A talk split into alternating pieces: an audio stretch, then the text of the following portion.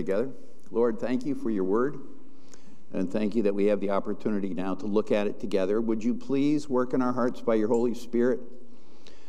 Open our eyes, as the psalmist says, that we may uh, see wonderful things, perceive wonderful things out of your law. We pray that you change us, make us more like Jesus. We ask these mercies in his name. Amen. Shadrach, Meshach, and Abednego, it has to be one of the most familiar and best loved stories in all the Bible. Commentators have a long list of ways that it might apply. For example, when you're in trouble, trust the Lord. Uh, the Lord delivers his people. Um, you can look to the future with confidence because he's working his good plan for you. Uh, don't follow uh, pagan politicians. Lots and lots of different applications. One of the questions, though, that this passage raises is what is the author's intent? And I'm not suggesting that these uh, suggestions that commentators give us, I'm not suggesting that they are not found in the Bible. Certainly, we're to trust the Lord. Certainly, we're to look to the future with hope. Certainly, we're to live without fear. But the question is is that what Daniel chapter 3 is teaching? Now, you'll see there are six sections, verses 1 to 8. Uh, Nebuchadnezzar's image. And then, ver- I'm sorry, verses 1 to 7. Then verses 8 to 12, uh, the Chaldeans. Then verses 13 to, uh, what is it, down to verse 18, um, the Jews and Nebuchadnezzar. Then the fiery furnace. Then the king and the furnace, and finally the king's decree. Now, what I want us to do is to move down through these verses section by section and ask the question who is the main player in this chapter or players? Um, and so I hope that you'll be having that question in your mind. And the reason that we want to know where the emphasis falls is because that shapes how we understand what the narrator is doing for us. Now, chapter uh, 3 is linked to chapter 2 because chapter 2 talks about an image, a dream that uh, Nebuchadnezzar had, and in it there's this statue. The head is of gold and the feet are of clay. And chapter 3 starts with a reference to an image now that Nebuchadnezzar is going to meet, make one of gold, or he has made. Uh, it is uh, a chapter now that begins with What's the first verse say? Nebuchadnezzar made an image of gold whose height was 60 cubits, breadth six cubits. He set it in the plain of Dura in the province of Babylon. So we know the size of the image, we know its location, but we don't know very much else. Did you notice as John was reading that section, all the repetitions? Again and again, it makes you want to laugh. You think to yourself, what's the point of those repetitions? I think the narrator is in part making fun of this whole scene. And he reminds us that Nebuchadnezzar thinks he's really a big deal. He makes the image, it's of gold from top to bottom he gets all of his underlings together and says, Now, when you hear the music, you bow down and worship. The idea of obedience is foremost. And the th- idea of disobedience, oh, nobody would want to go that route because Nebuchadnezzar makes clear he's the king, and anybody who disobeys him in the fiery furnace. Again and again, there is not only reference to music and to the important dignitaries that come to the event, but also to the king himself. I think if I checked, and you can look at this for yourself, I think that uh, there are like um, seven references to the king, Nebuchadnezzar. in those, I'm sorry, six references to Nebuchadnezzar in those first seven verses. That sets the scene. We ask who's the main player here. Anybody have a question about the main player? Sure seems like it's Nebuchadnezzar. But what happens next? Verses 8 through 12, uh, the Chaldeans show up. And they say, O king, do you know that there are some of those Jews, those exiles, that you have put in a place of authority in this government? And they refuse to bow down to you, O king. They aren't obedient to you, they will not serve your image.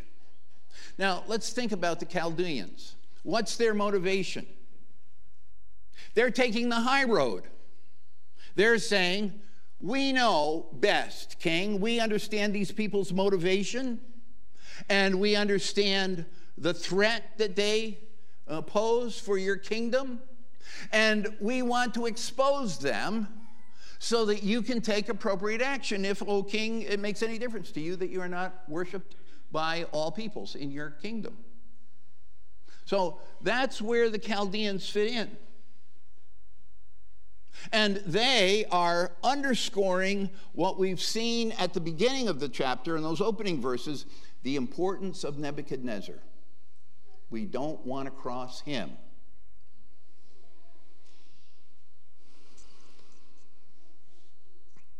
Now, let's go down and look at verse verses 13 to 18. Nebuchadnezzar gets the idea that perhaps Shadrach, Meshach, and Abednego are not following his orders. And so he calls them in for questioning. He is willing to give them a second chance. He says, Now, is it the case that you won't worship my image? Um, if it is that, if that's the case, please know that you're under a death penalty. But if when you hear the sound of the musical instruments and you bow down, no problem. And I think telltale words here in this section are really found in verses uh, 15 and 16. Uh, at the end of, let's see, right at the end of verse 15, he says, Who is the God who will deliver you from my hands? In other words, I am sovereign I am the one who makes decisions. I am the one who calls the shots around here. I am the ultimate authority. Well, that's what Nebuchadnezzar says. And don't you love the response that comes from Shadrach, Meshach, and Abednego? They say, King, we don't really need to spend much time talking to you about this. If your God, if our God wants us to perish in the flames, so be it. But if he wants to deliver us, that's possible too. But we want you to know, King, that we are not going to bow down to you. Can you imagine saying that to a king? That's what they say. Now Nebuchadnezzar is furious. I mean, the smoke is coming out of his ears. And he decides to take things now the next step. Nobody is going to defy him. So he has the, the furnace heated seven times hotter than it's normally heated. He has the strong men tie Shadrach, Meshach, and Abednego up from head to toe, still in their clothes. And the furnace is so hot that the strong men, as they're pushing Shadrach, Meshach, and Abednego into the furnace, they themselves are consumed by the flames. And into the furnace they go. Now, if we just go back a few verses to verse 8, I want to point out something. The Chaldeans come with words of criticism. You see how be, verse 8 begins? It says that they had they spoke in a malicious way that's kind of a downplaying of the actual language. the uh, text says that they chewed them. They chewed them up. They don't have their best interest in mind. And certainly the Chaldeans were on the side, I suppose, at this point, saying, Whoa, we're glad they're out of here. Maybe we'll be able to take their positions of authority in the province. And what happens now is uh, we have kind of a slowing of the narrative. They fall into the furnace, and our attention now turns from Shadrach, Meshach, and Abednego. We'd really like to find out what's happening with them, but uh, our attention turns from them to to whom? Well, to Nebuchadnezzar. And Nebuchadnezzar, we're told, is astonished. And he says to his supporters, I thought we threw three men into the fire. I see four, and one is like a son of the gods. What is this? And they agree with him. They say, Yes, uh, we did throw three men into the fire.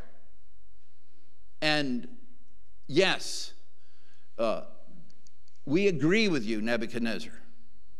Now, let's please notice, too, at this point in the text, there is just this minor, small reference to this fourth person in the flames.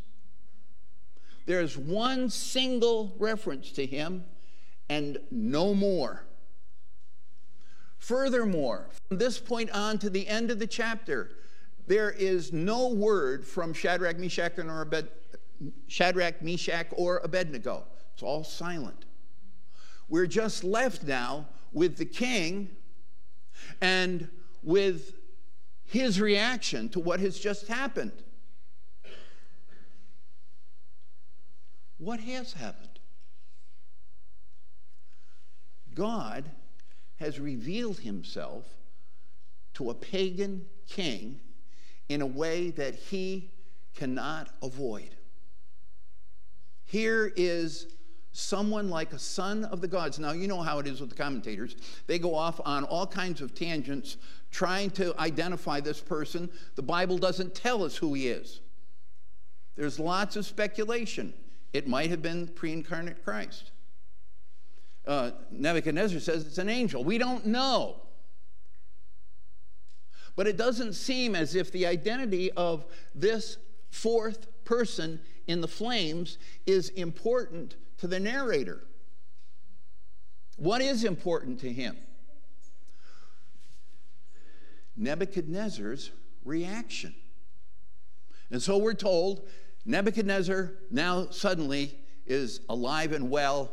And he's seeing things in a way that he'd never seen them before. He says to Shadrach, Meshach, and Abednego, You come out right now, and they do.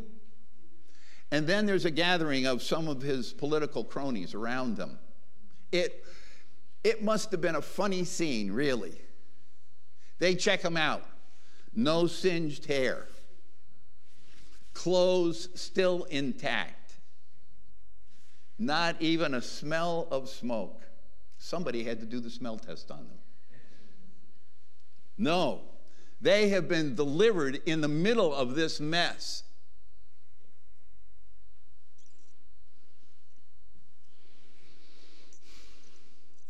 What does Nebuchadnezzar make of it? Well, please look now at verses 24 and following. Nebuchadnezzar is astonished. He says, I see four men.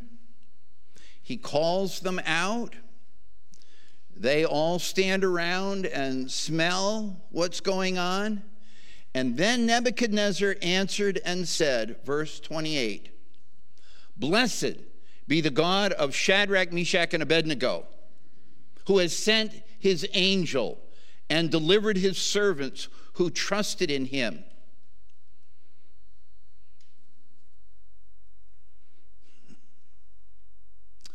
Nebuchadnezzar is moved by God's giving him new information in a way you would never expect a, king, a pagan king to act. He has to do something with this information uh, this experience, this knowledge that he now has that there's a fourth man in the fire and that these men have been delivered. And so he says, Blessed be. And then he goes on from that and he kind of reverts back to his old ways. Nebuchadnezzar is a man who likes to use his anger to control people. We've seen that down through the passage a number of times. And that's what happens here again. And he issues another threat. Anybody that says a word against the God of Shadrach, Meshach, and Abednego, their houses will be destroyed. There's no hope for them. And then the chapter ends with the king elevating Shadrach, Meshach, and Abednego to a place that uh, of prominence. He sort of acts like a god again. He thinks he's sovereign. He's not sovereign. He tries to cover his tail.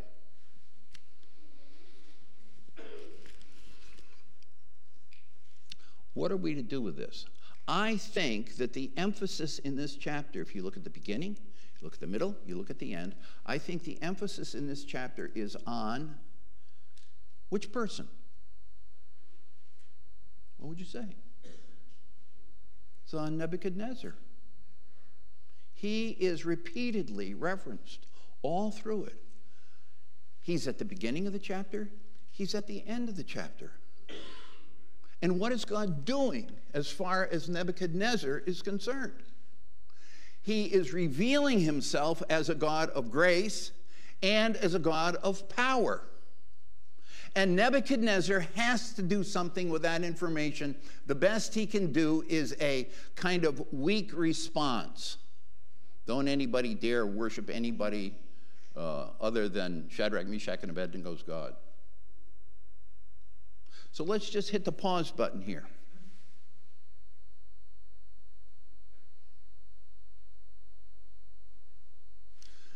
Nebuchadnezzar has encountered information that he didn't know about before this event. The Lord orchestrates it all, and now he is left having to do something with that information. And his response isn't really a very good one, but it's movement anyway. How so?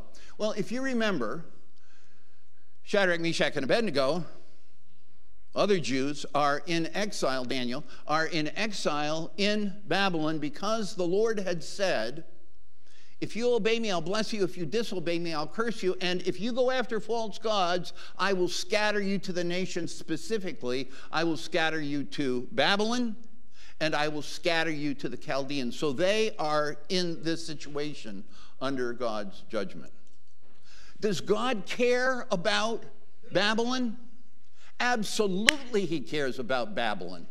He has orchestrated this so these Jews can come to this place, and Shadrach, Meshach, and Abednego can go through the fiery furnace, and Nebuchadnezzar himself can be confronted with the power of the living God. But it's not just Nebuchadnezzar. Think about the word that now uh, is disseminated by him to the other people that are listening. They have to do something with this knowledge of God as well.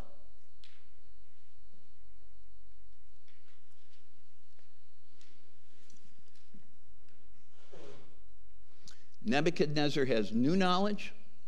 It does not lead him to saving faith, but he has to respond to it. So, my question to you is this What do you do when the Lord gives you new knowledge of his character? What do you do with that information? How do you respond to it? Is this just a matter of intellectual pursuit? Well, let's think about how other people in the Bible have dealt with God's sovereignty in their lives as He reveals Himself to them. Let me give you a few examples. How about Moses at the burning bush? He sees the bush burning, it's not consumed. He says, I think I'm going to look at this. And the Lord says, Take off your shoes You're on holy ground.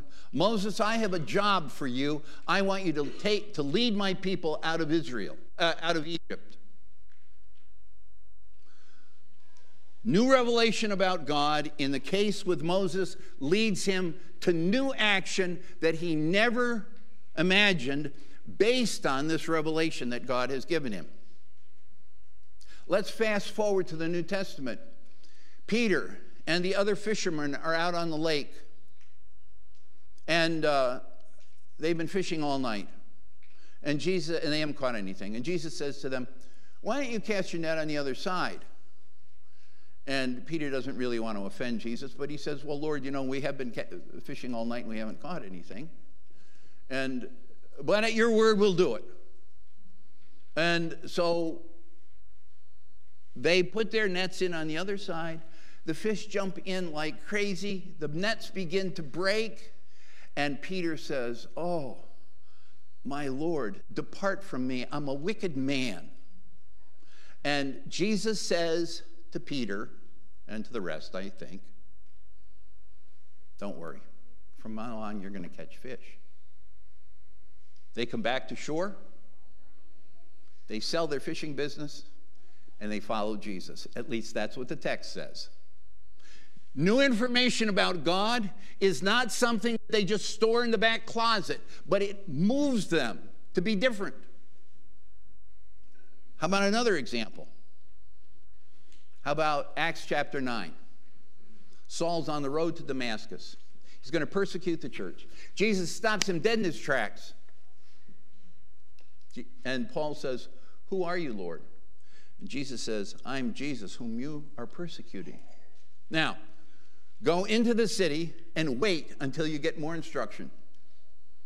And then the Lord turns to Ananias and he says, Ananias, I have a job for you today. I want you to go see Saul because he's a chosen instrument of mine. And he is going to declare my truth to the Gentiles. And Ananias isn't so sure. He says, Lord, you know, I've heard about this guy. He's ravaged the church. I'm not particularly interested in going to see him today. And uh, the Lord says, Go. And Ananias does go. And he says, Brother Saul, the Lord is restoring your sight, and the Lord is sending you to the nations. New information comes to Saul, new information comes to Ananias, and there's a new mission. How about another one? How about uh, Cornelius?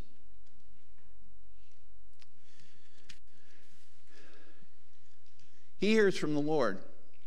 Lord says, There's a man named Peter, and he's at a tanner's house.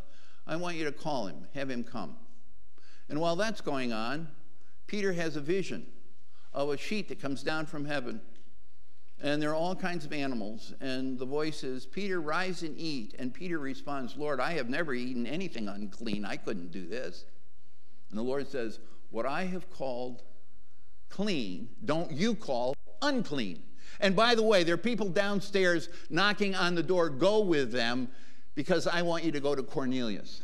And so, new information about God sends Cornelius. Uh, Cornelius sends his messengers to get Peter, and new information about God to Peter sends Peter to Cornelius so that Gentiles can now be welcomed into the church.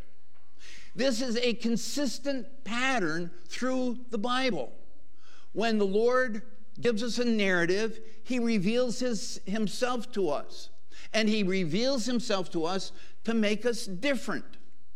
And what is the difference that God makes in the life of Nebuchadnezzar? We'll see more next week, but for now we can say this at least Nebuchadnezzar is interested in giving glory to the God of Shadrach, Meshach, and Abednego. Why does the Lord do that? It's not particularly because he wants to help little Sunday school kids learn to trust in the Lord when they're in the fiery furnace. I mean, it's important to do that. But it's not for that reason. This is about Nebuchadnezzar, I believe. And the Lord's working in his life so that Nebuchadnezzar can be a blessing to the nations in whom the Lord is interested in glorifying his own name. Psalm 76 puts it like this it says, God can make even the wrath of man to praise him. Do we see the wrath of Nebuchadnezzar running through Daniel chapter? Absolutely, we see it. And it ends with Nebuchadnezzar praising God. And so the Lord's real interest is in the glory of his own name. So now let's bring this home. Have you received any new teaching from the Lord recently? What have you done with it? How are you using it to pursue the glory of God in a lost and fallen world? That's the question that's before us today. What are you doing with the new information the Lord is giving you for the sake of His glory among the nations? Recently had a conversation with a friend in ministry who uh, wants to quit. He's bitter. He doesn't know if he can make it to the end until his retirement. And I said to him, Well, so what are you going to do with yourself? He said, I don't know. Uh, I have some uh, interest in uh, horses and horsemanship. I'm thinking about that. Uh, maybe I'd do something to help budding pastors. It'd be a little funny given his bitterness. Um, I, I want to travel. I really don't know what I want to do. And I said, do you know what I said to him? I mean, what would you say to this guy? Bitter. I told him he was bitter. He said, I think you're right. I said, I think you're looking at things too small. You're looking as if, well, here you are. And you can look out over the world and you can say, well, I'd like to do this. I'd do that. Maybe I'd like to do that. Uh, let me order my plan here. And you're forgetting about the bigger picture that God has a worldwide mission in which He is glorifying His name and He's asked you to be a part of it. That's true for you today, too. You have a special part in God's mission. So let me ask you to do this this week.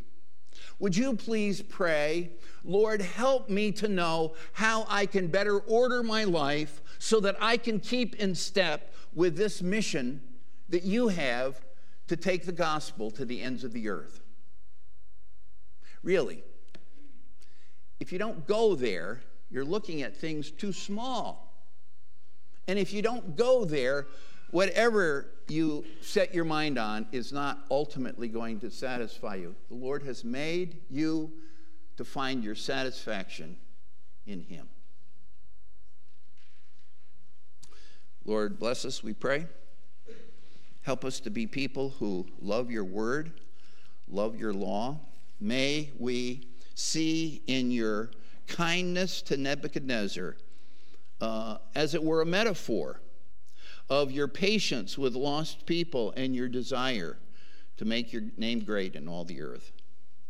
We pray these things with thanksgiving in Jesus' name. Amen. Would you please turn to song number 94, How Firm a Foundation? Let's stand together. We'll sing all the verses.